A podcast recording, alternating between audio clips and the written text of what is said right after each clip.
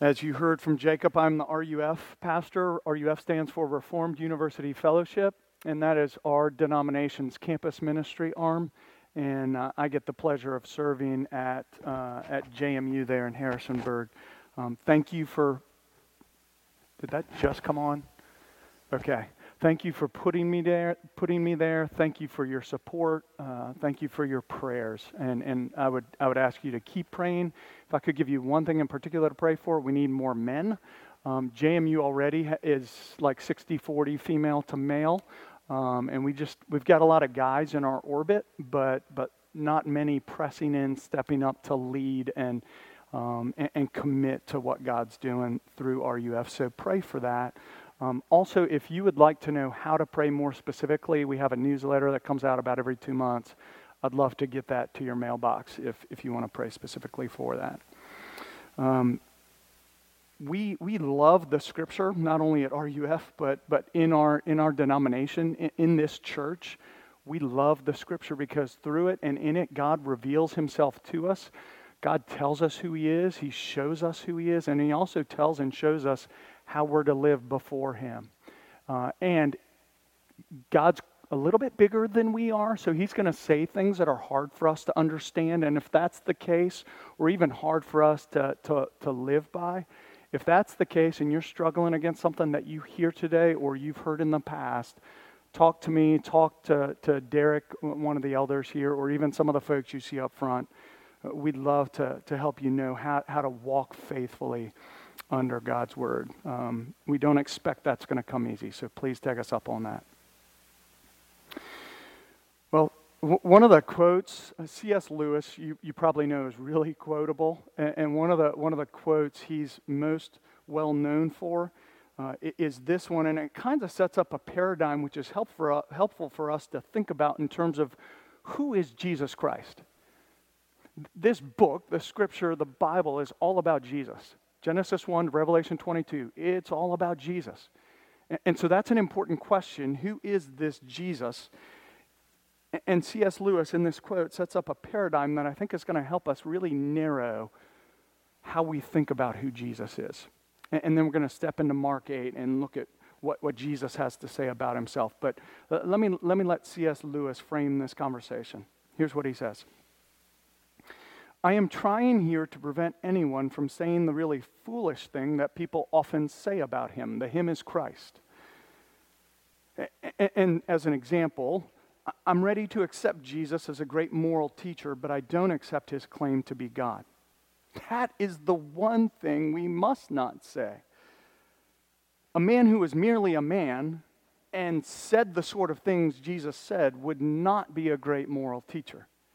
He would either be a lunatic on a level with the man who says he's a poached egg, or he would be the devil of hell himself. You must make your choice. Either this man, Jesus, was and is the Son of God, or else he's a madman or something worse. You can shut him up for a fool, you can spit at him and kill him as a demon or you can fall at his feet and call him Lord and God. But let us not come up with any patronizing nonsense about him being a great human teacher. He has not left that open to us, nor did he intend to. I think Lewis is right. Over and over, Jesus made claims to be Savior and Lord. And he was either lying or he was crazy or he was who he said he was. And so, the most pressing question for every heart and soul in this room is when it comes to Jesus, who do you say that he is? When it comes to Jesus Christ, who do you say that he is? And we'll try to answer that question from Mark chapter 8 we'll also try to deal with the implications of how we answer that question. So if you've got a Bible, turn to Mark chapter 8. I think it's going to be on the screen behind us. I'm going to read verses 27 through 38. Mark 8, 27 through 38.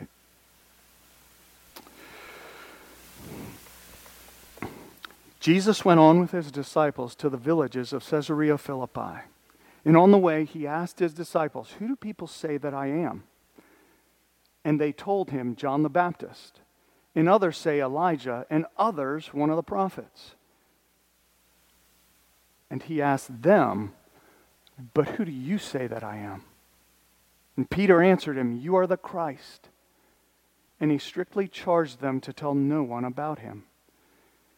And he began to teach them that the Son of Man must suffer many things and be rejected by the elders and the chief priests and the scribes and be killed and after three days rise again. And he said this plainly. And Peter took him aside and began to rebuke him. But turning and seeing his disciples, he rebuked Peter and said, Get behind me, Satan, for you are not setting your mind on the things of God, but on the things of man. And calling the crowd to him with his disciples, he said to them, If anyone would come after me, let him deny himself and take up his cross and follow me.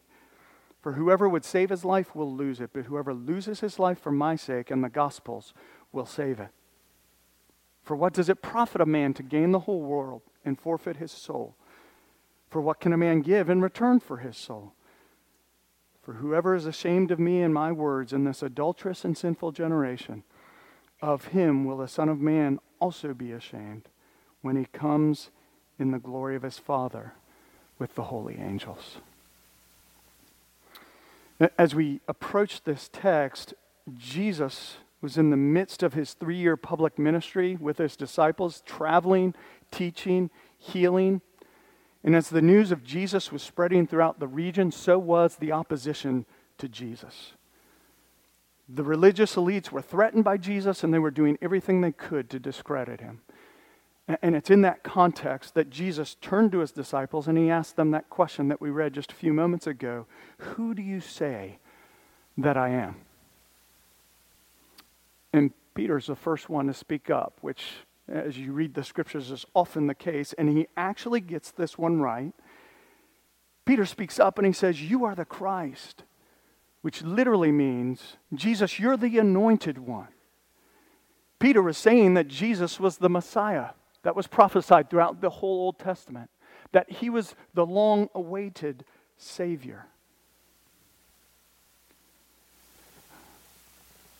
But why was Jesus pressing this question? I would suggest to you it's because he didn't want his disciples to miss this point. He wanted to be really sure that they were clear who he was. That he wanted to leave no room for error. Why? Because if you get Jesus wrong, you will get everything else wrong. This is where the Christian faith begins. This is where the gospel starts. You have to know. You've got to get right who Jesus is. I have a friend who many years ago joined the army. He, he climbed up through the ranks in the army, and part of his training in the army was jump school, which is where you jump out of perfectly operating planes. And, and he said they would, they would have him and his squad jump out of the plane, but they would put him in a landing zone eight or nine miles from where they were supposed to be. And, and so once they landed, they were to take their compass out and then find their way to, to whatever target area they were going to.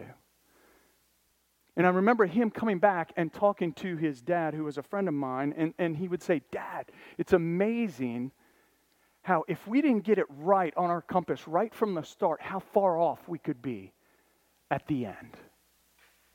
And, and, think about that. You know that to be true. Like if I'm trying to get to the other side of Culpeper, one degree off here means I'm way off at the end. And so he would come home saying, Dad, we had to get it right at the beginning. And Jesus wants us to get this right, right from the start, right at the beginning. Who do you say that Jesus is? Was he just a good teacher who came to give us an example of a moral life? Was he deluded and deranged like uh, the paradigm Lewis gave us and, and therefore to be denied? Was he a mysterious figure that we just can't know enough about? And, and so, what's the point in getting all worked up about this Jesus? Or was he, as Peter declared, the promised Messiah? The risen Savior who came to save sinners and who reigns even now as Lord of all creation and Lord of you and Lord of me.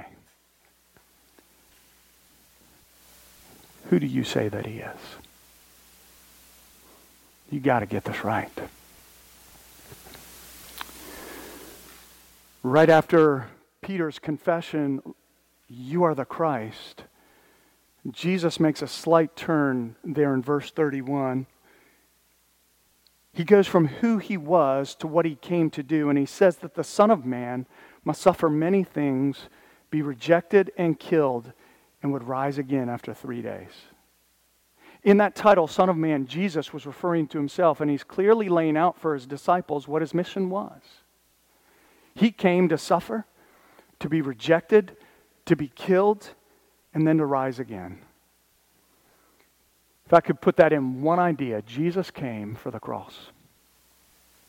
Jesus came for the cross. And this whole suffering and cross nonsense did not fit Peter's idea of the Messiah. And you see the interaction there in your Bible. For Peter, the Messiah was supposed to be a power figure who would come and overthrow Roman, Roman rule, not be a suffering Savior. And so, again, you see it there. Peter takes Jesus aside to rebuke him. Think about that for a minute. Just after declaring, You're the Christ, the anointed one, the Messiah, Peter's now taking him aside to rebuke him. It's absurd. But Jesus just wasn't fitting into the mold that Peter had created for the Christ or the Messiah. And that's the problem. Jesus doesn't fit into our molds. We're okay with a loving Jesus, but, but we don't care so much for a righteous Jesus. We like a forgiving Jesus, but we're not always so crazy about a holy Jesus. We like our cosmic Santa Claus Jesus who gives us what we want and when we want it, but not a sovereign Lord Jesus who demands all of who we are. Kind of Jesus. We might even be okay with a Christ Jesus,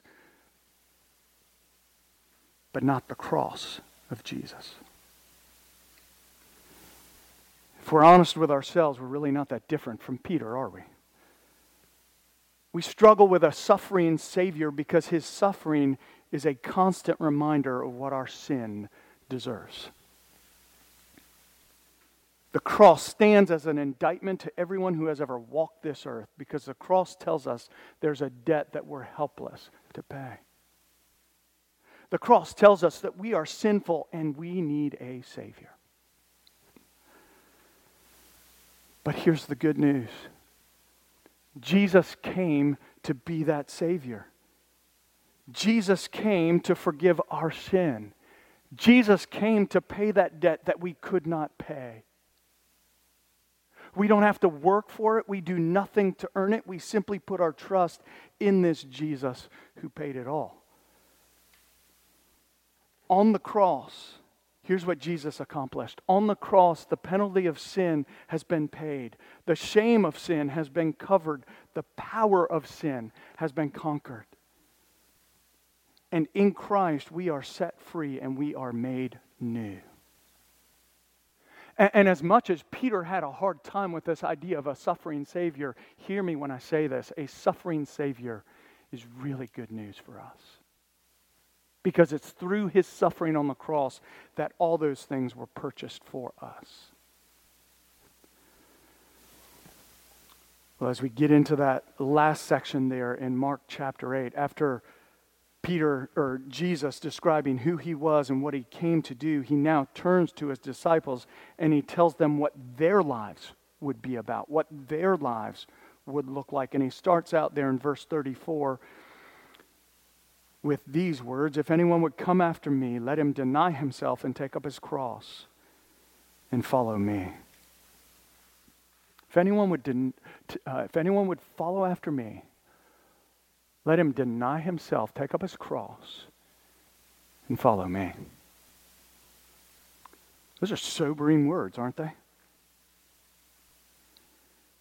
Being a follower of Christ means we deny ourselves. That's the first thing Jesus gives us in that, in that list there in verse 34. Being a follower of Christ means we deny ourselves, which means we set aside our agendas and we live by Christ's agenda. We set aside our priorities and we begin to live by His priorities. We set aside our pleasures and we live for the pleasure of Christ. We set aside our glory and we live for His glory. To follow Christ means we deny ourselves. Being a follower of Christ also means we take up our cross. That's the second one in that list in verse 34. Being a follower of Christ means we take up our cross. Think about that for a moment. What was the cross?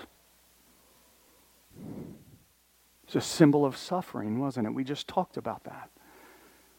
To follow Christ means we live with a daily willingness to suffer.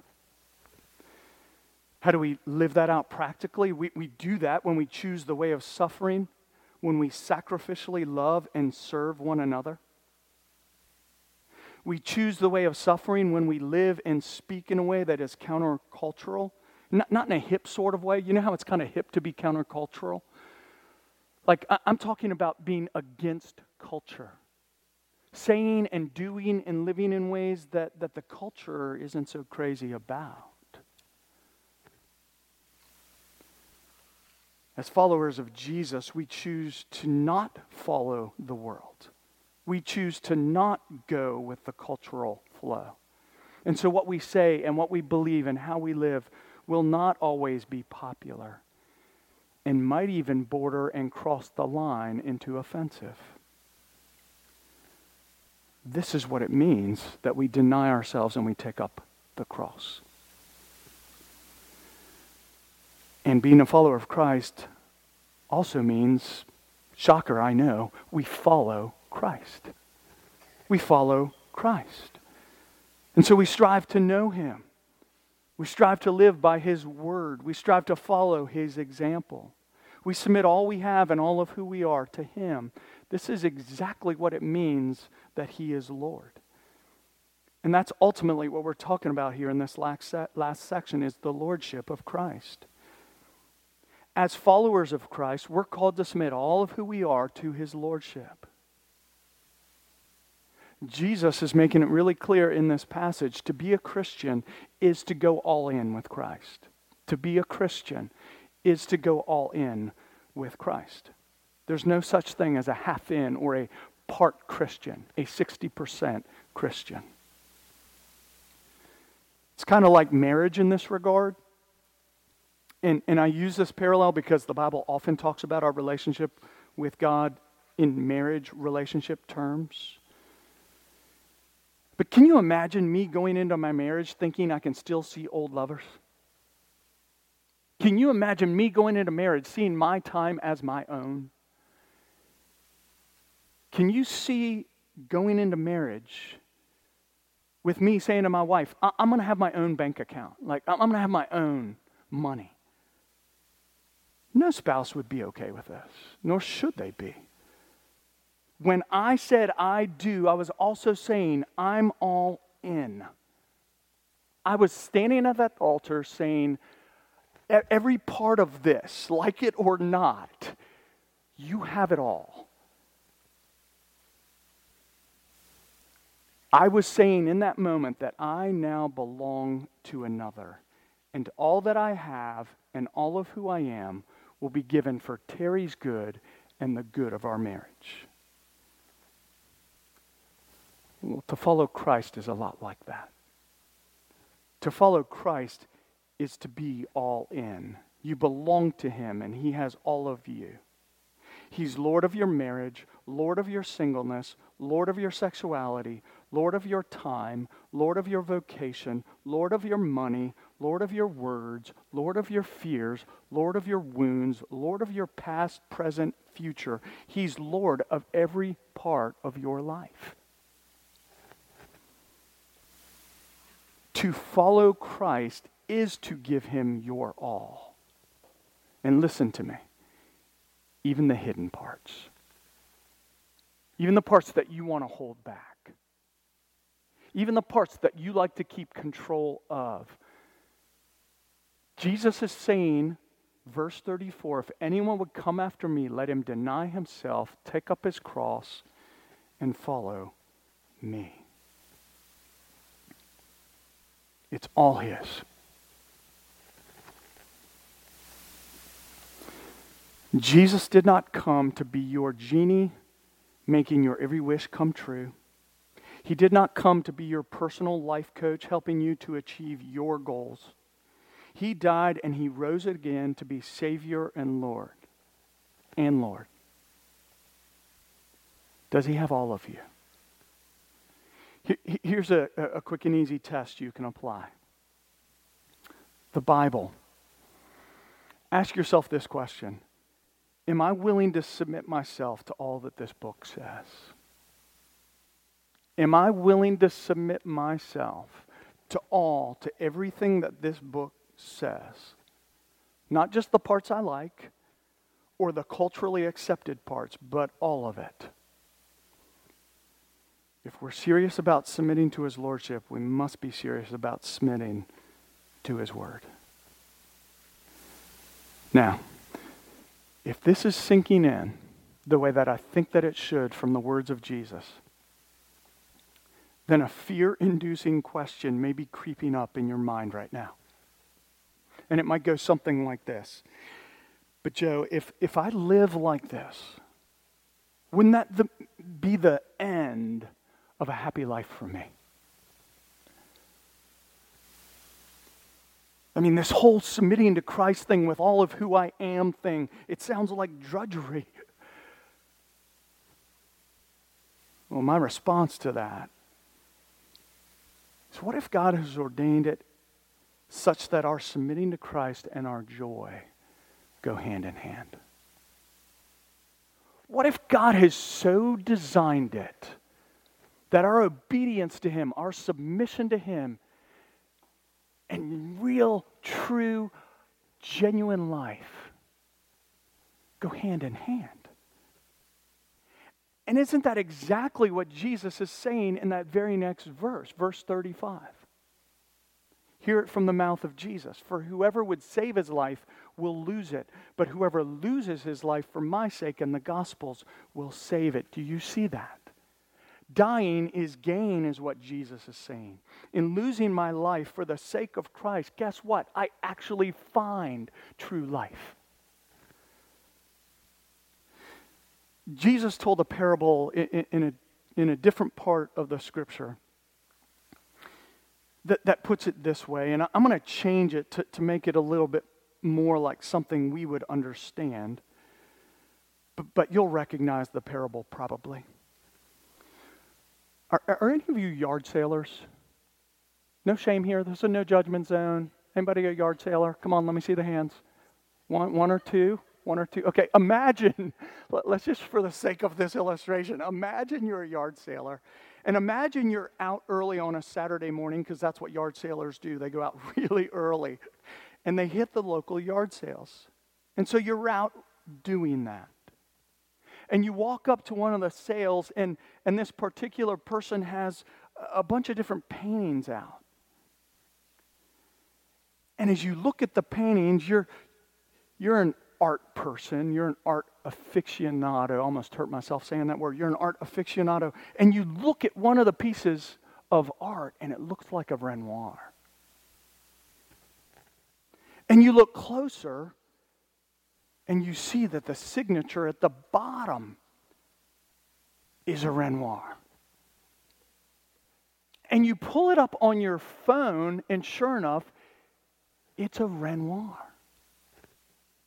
And then you look to see what that painting is worth, and it's worth $10 million.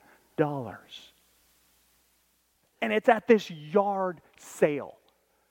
And you look at the little yard sale pink circle sticker on the bottom of the frame and it says $25. Now, let me ask you are you going to have any problem forking over that $25 for this Renoir? Well, some of you would try to talk the seller down because I know we've got some of those in this room, but you would have no problem handing over those $25. You would gladly hand over that money knowing the fortune that you're getting in return. A missionary named Jim Elliot once said, He is no fool who gives what he cannot keep, our lives, to gain what he cannot lose eternal life. He is no fool who gives what he cannot keep to gain what he cannot lose. In giving our lives to Christ, in submitting to his lordship, we find life. We gladly give the $25 to gain the fortune.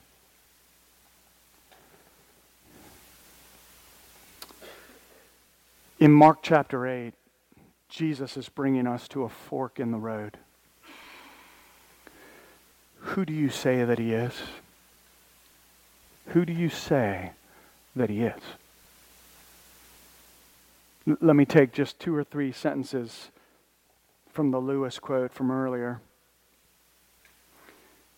You must make your choice. Either this man was and is the Son of God, or else he's a madman or something worse. You can shut him up for a fool, you can spit at him and kill him as a demon, or you can fall at his feet and call him Lord and God. Who do you say that he is? Because if he's Lord and God, then that means your whole life needs to be given over to him. Who do you say that this Jesus is? Will you come to him this morning? He is Lord and God. He went to that cross to be Savior and Lord on your behalf and, and my behalf. And we don't do anything to merit this relationship or earn it or deserve it. We simply come by faith. And so will you come by faith and give all of who you are to this Lord and Savior? Let me pray. Father, thank you that the offer of the gospel is there for us this morning. Would you give us eyes to see? Would you give us hearts to believe? Would you give us lives totally given to you and surrendered to you, not as the basis of our, of our salvation, but as the outcome of it? Father, thank you that as we as we celebrate the Lord's Supper, we get, we get a visual, a, a, tangible reminder of all that you have done for us. And Lord, as we taste of it, as we celebrate this together, God, would it be yet another thing reminding us that all of who we are is to be given over to you. And thank you, O oh Lord, that that is to our joy and our freedom and to true life. So, Lord, will we come to you now and find life? Thank you that you offer it to us in and through your Son, Jesus. And we pray in his name.